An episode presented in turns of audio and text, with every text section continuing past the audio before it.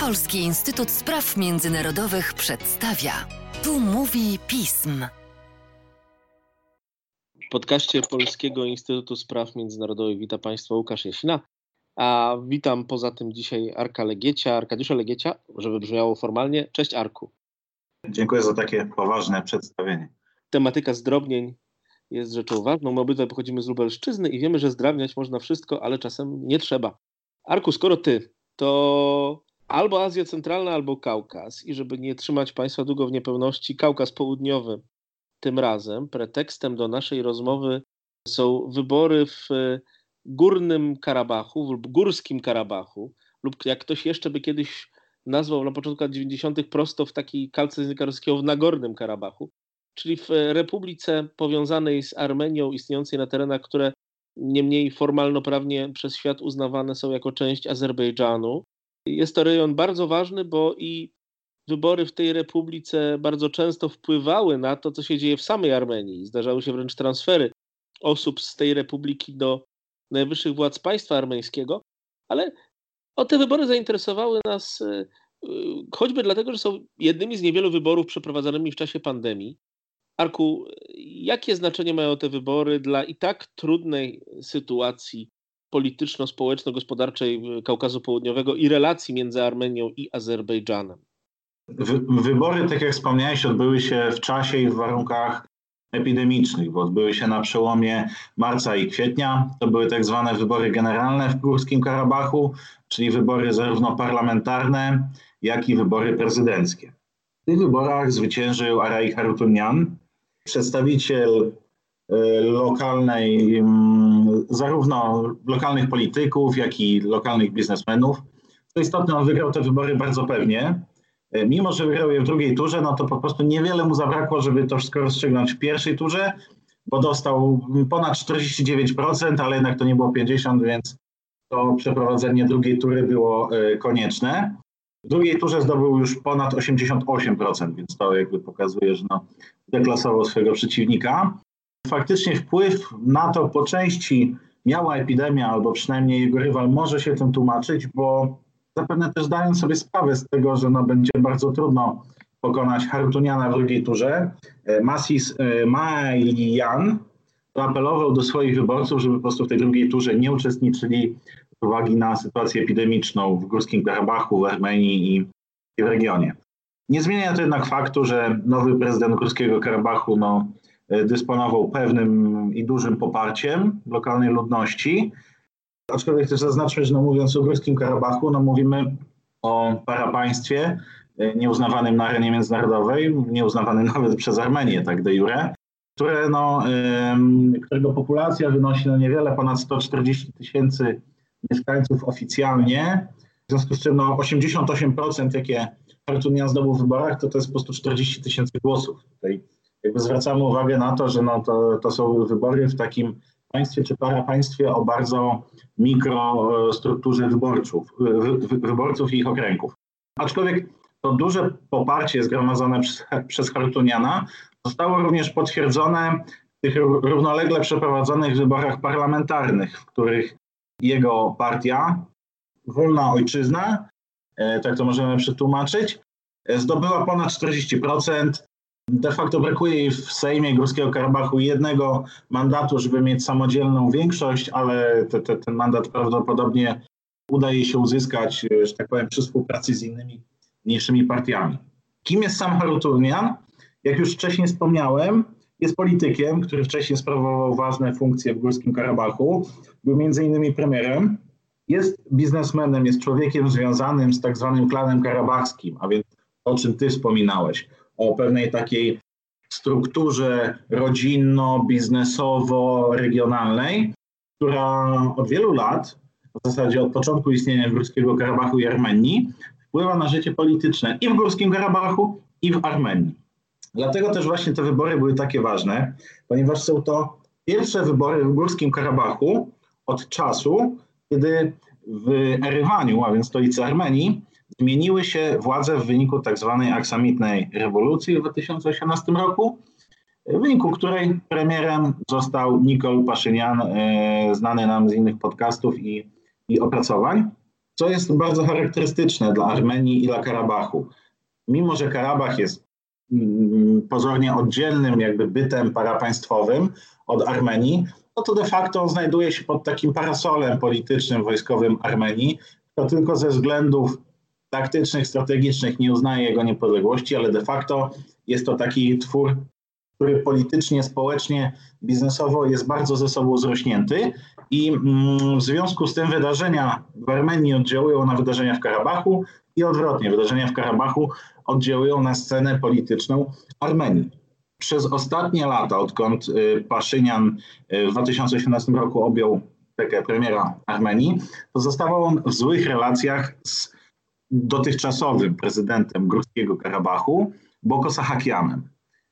Brało się to stąd, że mm, Paszynian objął władzę w Armenii kosztem klanu karabachskiego. Kosztem wszystkim Serża Sarkisiana, byłego premiera prezydenta Armenii i jego ekipy.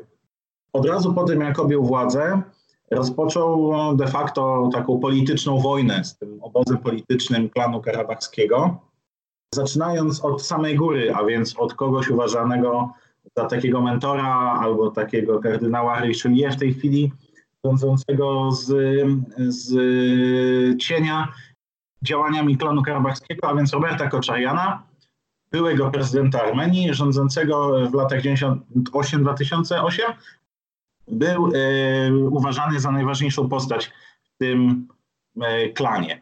To spowodowało, że Boko Sahakian, który był premierem, był prezydentem Górskiego Karabachu i który również wywodził się z tego klanu karabachskiego, no w naturalny sposób e, wpłynęło to na pogorszenie relacji tych dwóch panów.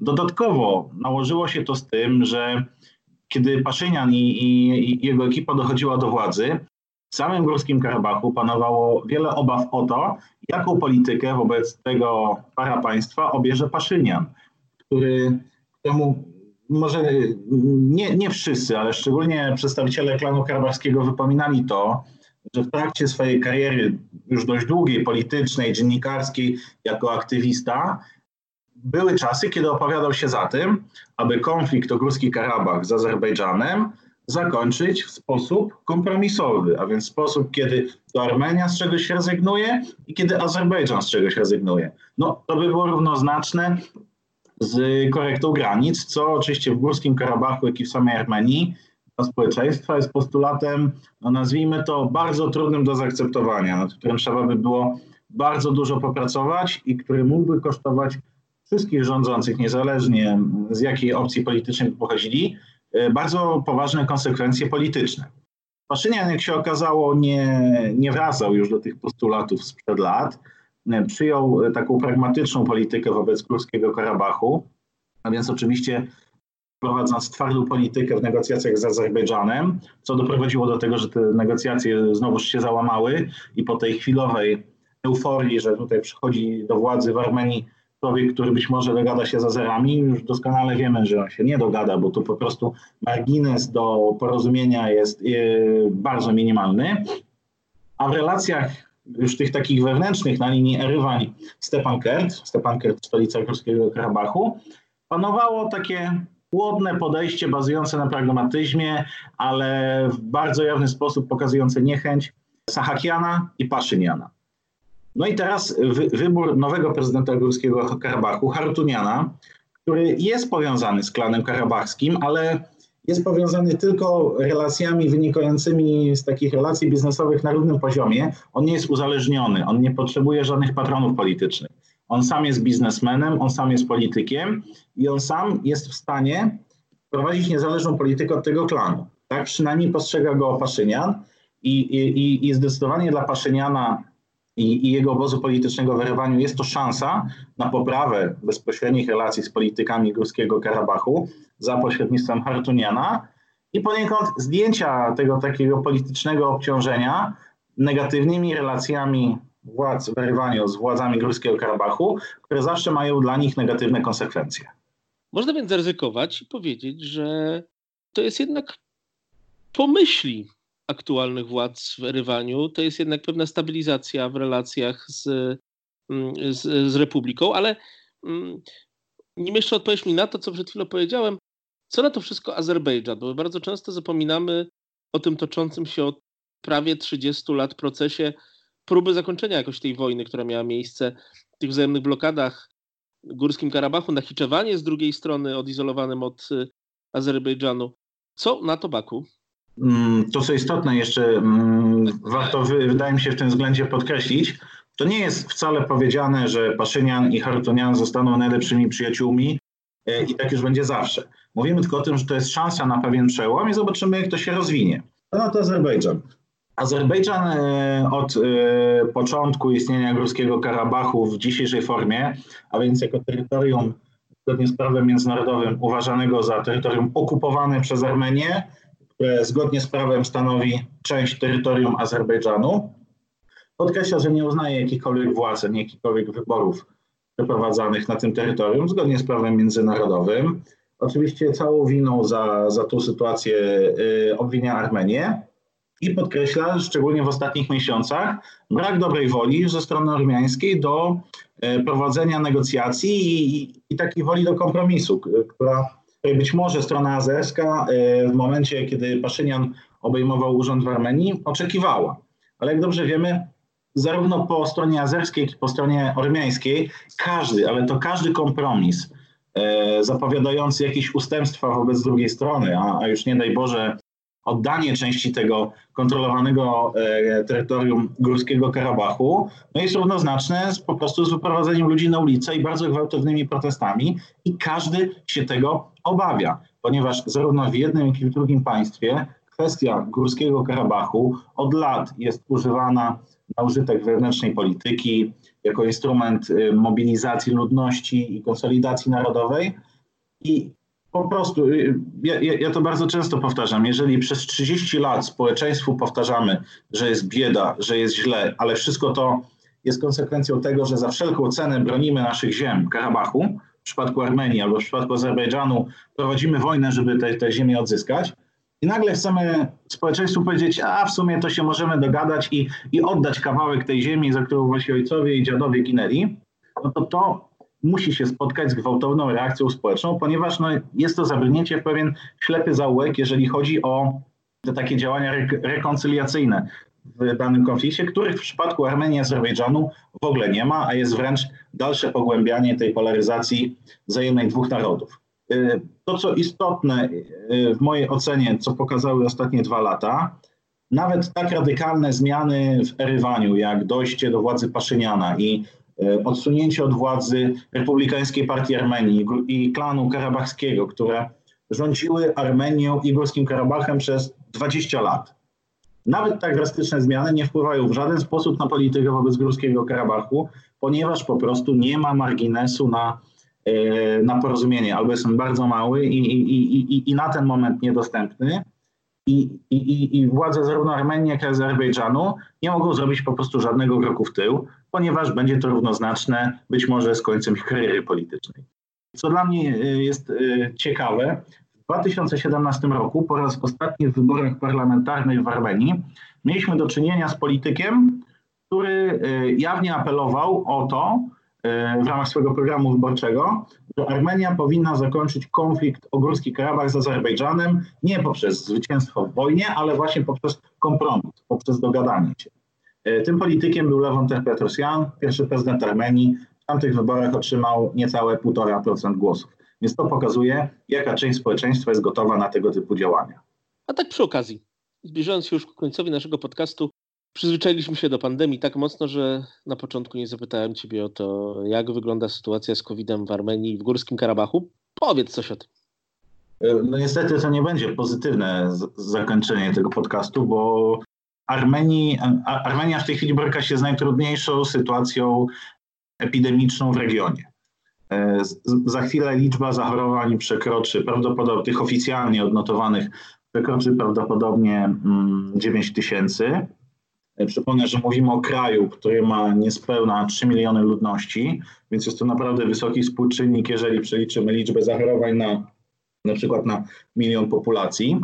Armenia bardzo szybko e, starała się wyjść z tego stanu, kwarantanny, stanu zamrożenia gospodarki, no po prostu z pragmatycznych przyczyn. Im, im dłużej gospodarka stała, tym bardziej to pogłębiało te, te negatywne konsekwencje gospodarcze dla ludności i z tym też trzeba było walczyć. No i tutaj po, po pojawia się szereg pytań, czy władza jednak nie pośpieszyła się z decyzją o stopniowym odmrażaniu gospodarki, które stopniowo zaczęło następować mniej więcej od połowy kwietnia, ale co istotne, zaczęło następować w momencie, kiedy liczba zachorowań w Armenii cały czas rosła. Wraz z tym, kiedy zaczęto odmrażać e, w pierwszym etapie, w później kolejnych etapach gospodarkę, na początku to były tylko zakłady przemysłowe, Później e, w, ostatnie, w, w ostatnio wprowadzonym etapie to była również gastronomia na otwartym powietrzu, ośrodki kulturalne, e, to takie typowe życie miejskie. No, pamiętajmy, że Ormianie to jest naród południowy i może nie jest tak zamożny jak Włosi i Hiszpanie i nie może sobie pozwolić na takie, takie manifestowanie e, swojego zamiłowania do knajp, do życia miejskiego, ale jednak to jest naród kochający wspólnotę, kochający się spotykać i, i, i kochając to urzeczywistniać, a szczególnie po takim okresie zamknięcia, no, ludzie wylęgli na ulicę, yy, mimo tego strachu przed epidemią i to wszystko jeszcze bardziej napędziło rozwój tej epidemii yy, w Armenii. No, w tej chwili, w tym małym kraju, to też możemy jakoś odnieść na przykład do przykładu polskiego, bo my mamy państwo niespełna 40-milionowe, Armenia ma państwo niespełna 3-milionowe, a my w tej chwili mamy niemalże taki sam przyrost dzienny liczby zachorowań, bo w Armenii już od kilkunastu dni ta liczba nie spada poniżej 400 zachorowań dziennie. Co, co niepokojące, w wypowiedzi ministra zdrowia Armenii sugerują, że w związku z tym tempem epidemii po prostu państwo armeńskie powoli przestaje mieć możliwości efektywnego sobie radzenia z tym. To jest związane na przykład z ograniczoną liczbą miejsc na intensywnej terapii, Y, szpitalach, liczbą łóżek, respiratorów i tak to, to Ministerstwo Zdrowia powiedziało wprost, że już w tej chwili y, limity są osiągnięte w mniej więcej 80%, więc jeżeli ta epidemia dalej się będzie rozpędzała, no to niestety to, to, to będzie chyba ten smutny i bardzo niepokojący nasz wariant, o którym wcześniej mówiłem, czyli po prostu wzrostu umieralności w związku z, z epidemią. To jest również niepokojące, mimo że zdecydowano się poluzować restrykcje, żeby w jakiś sposób ulżyć ludziom i gospodarce, to to wcale też nie przyniosło efektu, bo, bo straty są liczone w każdej branży i pojawia się coraz więcej głosów, że działania osłonowe rządu, jakie miały niejako stymulować te środki zapobiegawcze, no, no, no są nieskuteczne. W Armenii w tej chwili przyjęto około 17 programów, które można określić jako takie ormiańskie tarcze antykryzysowe które miały tą gospodarkę stymulować i, i ochraniać przed negatywnymi konsekwencjami. I to w dalszym ciągu nie jest stan, w którym rząd już jakby zrealizował wszystkie postulaty, o których mówił i zapewnił wszystkie, zapełnił wszystkie luki, które trzeba było zapełnić. Więc to jest takie łatanie przeciekającej tamy y, na tyle, na ile pozwalają możliwości, a zarówno w sferze medycznej, jak i w sferze gospodarczej, no, możliwości państwa armiańskiego są bardzo ograniczone. Państwo też, co istotne, nie jest w stanie samo walczyć z epidemią i jej skutkami. Jest tutaj uzależnione od wsparcia lokalnych, y, krajowych oligarchów, którzy też wykorzystują tą sytuację do budowania swojej pozycji i i, i wymagania pewnych postulatów od rządu. To również sprzyja tej e, republikańskiej partii Armenii, której, o której mówiliśmy we wcześniejszej części, klanowi karabachskiemu, które niby zostały odsunięte od władzy, ale cały czas są, cały czas mają struktury terenowe, cały czas mają swoich biznesmenów i ludzi, którzy przez 20 lat kierowali tą polityką i tylko czekają na potknięcia rządu i na to, żeby wykorzystać negatywny rozwój sytuacji w kraju do tego, żeby wrócić do władzy albo przynajmniej osłabić, osłabić obecnie rządzący obóz Nikoli Paszyniana. A z całą pewnością dalsze pogarszanie e, stanu epidemicznego, wzrost liczby zachorowań i śmiertelności i możliwe, bo to jest to już w tej chwili rozważane, ponowne przywrócenie obostrzeń, restrykcji w życiu publicznym, w sektorze, ogólnie w gospodarce krajowej, może im w tym zdecydowanie pomóc. Rzeczywiście to nie było miłe zakończenie, ale, ale trzeba za Ormian trzymać kciuki bardzo mocno. Zdecydowanie. I za Ormian z Karabachu również oczywiście w tym sensie, żeby ta pandemia nie była e, mocniejsza, żeby nie wracała. Zresztą podobnie i za Azerbejdżan, za Gruzję, za inne państwa Kaukazu Południowego. Arku drogi, bardzo jak zwykle dziękuję Ci za wyczerpującą, fajną wypowiedź do naszego podcastu. Polecam również do czytania Twoje teksty na naszej stronie www.pism.pl i życzę Ci dużo, dużo zdrowia.